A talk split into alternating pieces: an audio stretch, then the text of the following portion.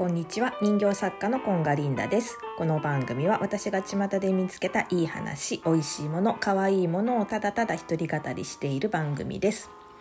えーと、久々の配信となったんですけど実はあの個展を開いていましてえもう昨日で終わったんですけど10月の5日から9日まで5日間初めてなんです。単独で個展をしました。その時のなんかどうやって作り上げていったとか期間中の心持ちとかその辺りを今日はお話ししたいと思います。えっ、ー、とねまず以前から、えーと、個展はすごいね開きたいと思ってて会場とかをね探しに行ってたこともあったんです友達と一緒にね。だけどなんか怖い怖いとかあとは子どものこう受験とかいろんなことをこう理由にしてやらないで来てたんですよ。でこの間7月に、えーと、ハンドメイドジャパンっていうねクリーマが主催しているあのそういう手作りのもののイベントがあってその時に、えーと、作家仲間と再会したんですでその子とは2018年ぐらいに出会っていて当時ね彼女は割とねインスタでもフォロワーが当時で7,000人ぐらいいたと思うんですよね。だけど、えーと、人からの称賛に対して自分がそこまであのすごいって思ってないっていうか自分を認めてないっ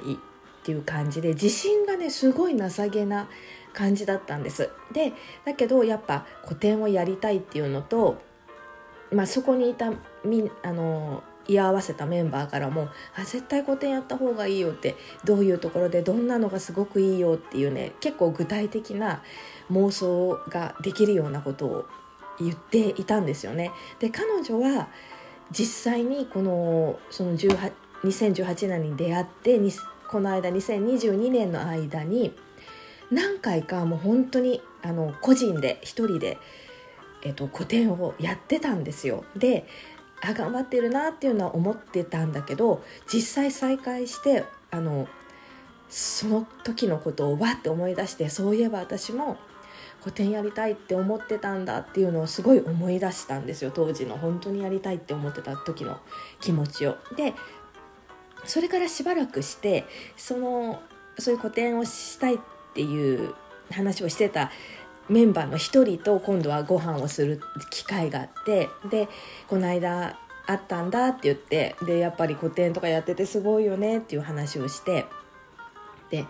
私もねこのいつまでも別にこの人形作家っていうのにこだわってるわけじゃなくって他に何かやりたいことができたならいつでもやめてもいいしこれが転職だと思っていなくってだけど最後に古典だけはやりたいっていうふうになんか話したのねしたらその一緒にいたご飯食べてた彼女は「やんなよ」って言って言ってくれて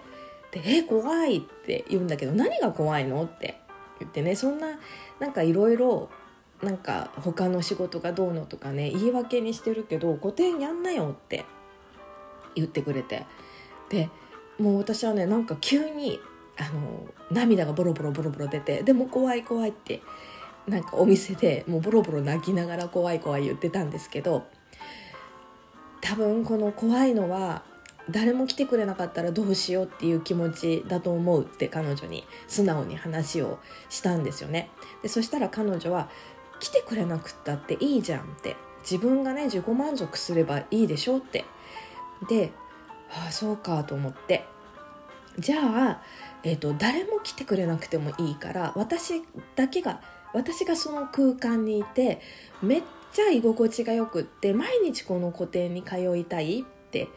思えるような空間を作り上げればいいんだって思ったの。でもまだ完全に恐怖が取れてるわけじゃないんだけどもうで思い立ったら私すごい行動が早いのですぐにねその週のうちに場所を探しに行ってで、えーと、ここもポイントで最初ネット検索をして青山とか、えーと、表参道原宿あたりでやりたいと思って私の作品多分そっちの方が似合うなみたいな感じにも思っていたのね。で探すんだけどやっぱね怖いわけ怖さがどんどん増しちゃうの。っていうのはやっぱり値段が高いしそのそっち方面はねであとやっぱりこうデザイナーさんとかさそういう学校行ってた人そういう仕事をしていた人がやるような場所っていうふうに思えてきちゃって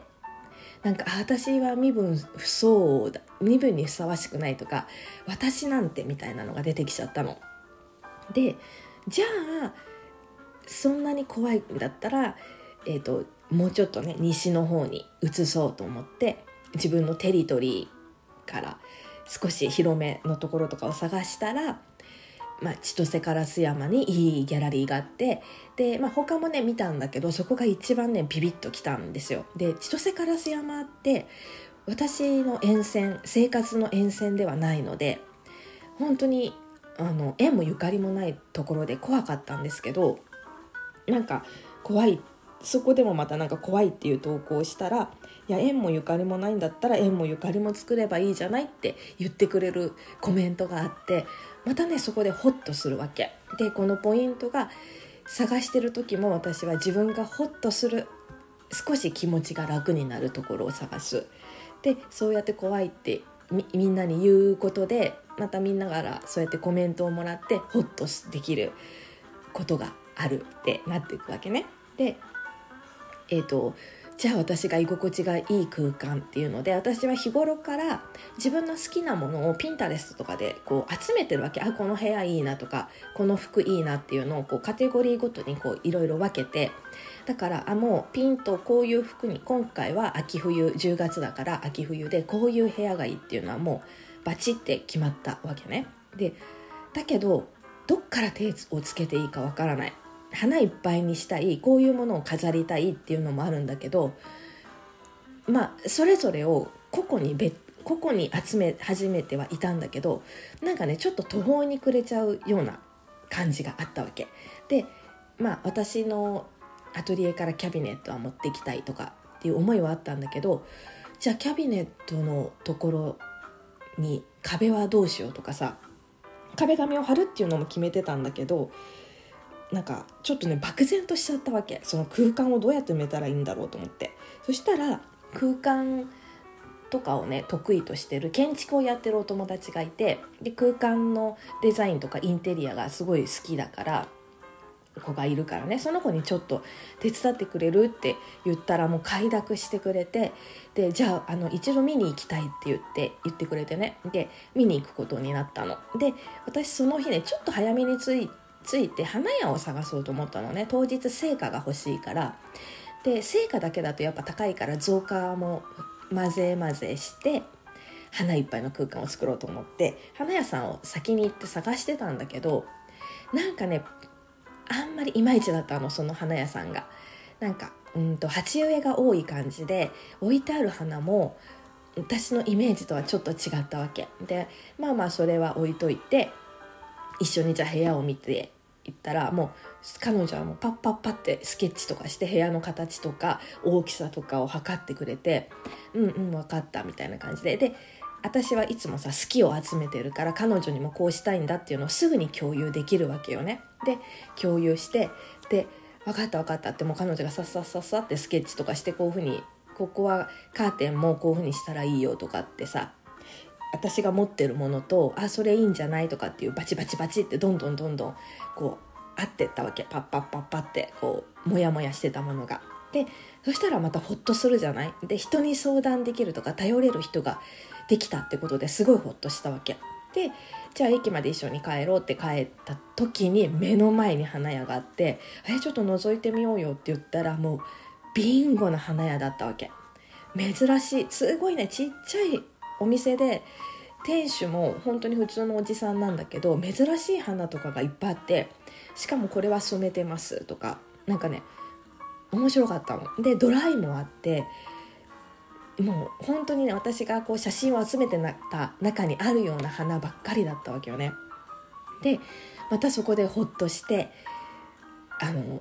ほっとしたから花屋が見つかったんだと思ってさ行きだって通ってるのに目に入ってなかったからそう。でやっぱりねそうやってほっとして少しずつ作り上げていくのが大事だなと思って。でそしたらまたじゃあ私も手伝いたいっていう人がいてあの出てきてくれて。でそう搬入とか搬出を一緒にこう搬入してさこう数時間のうちにバーッとやんなくっちゃいけないから一人でも人手が多い方がいいのね。で彼女ともこう私が集めてる画像とかをこういうふうにしたい色合いはこうしたいっていうふうに言ってでもすぐに分かったバチバチバチこういうのが好きなんですねバチバチバチみたいなことがもうなんかほふ何ボタンがパッパッパってはまっていくような感じでなってこう動き出したわけなんです止まっていたものが。そうでまあこれからちょっとね反省点とかもあるのでそれはまた明日お話ししたいと思います。では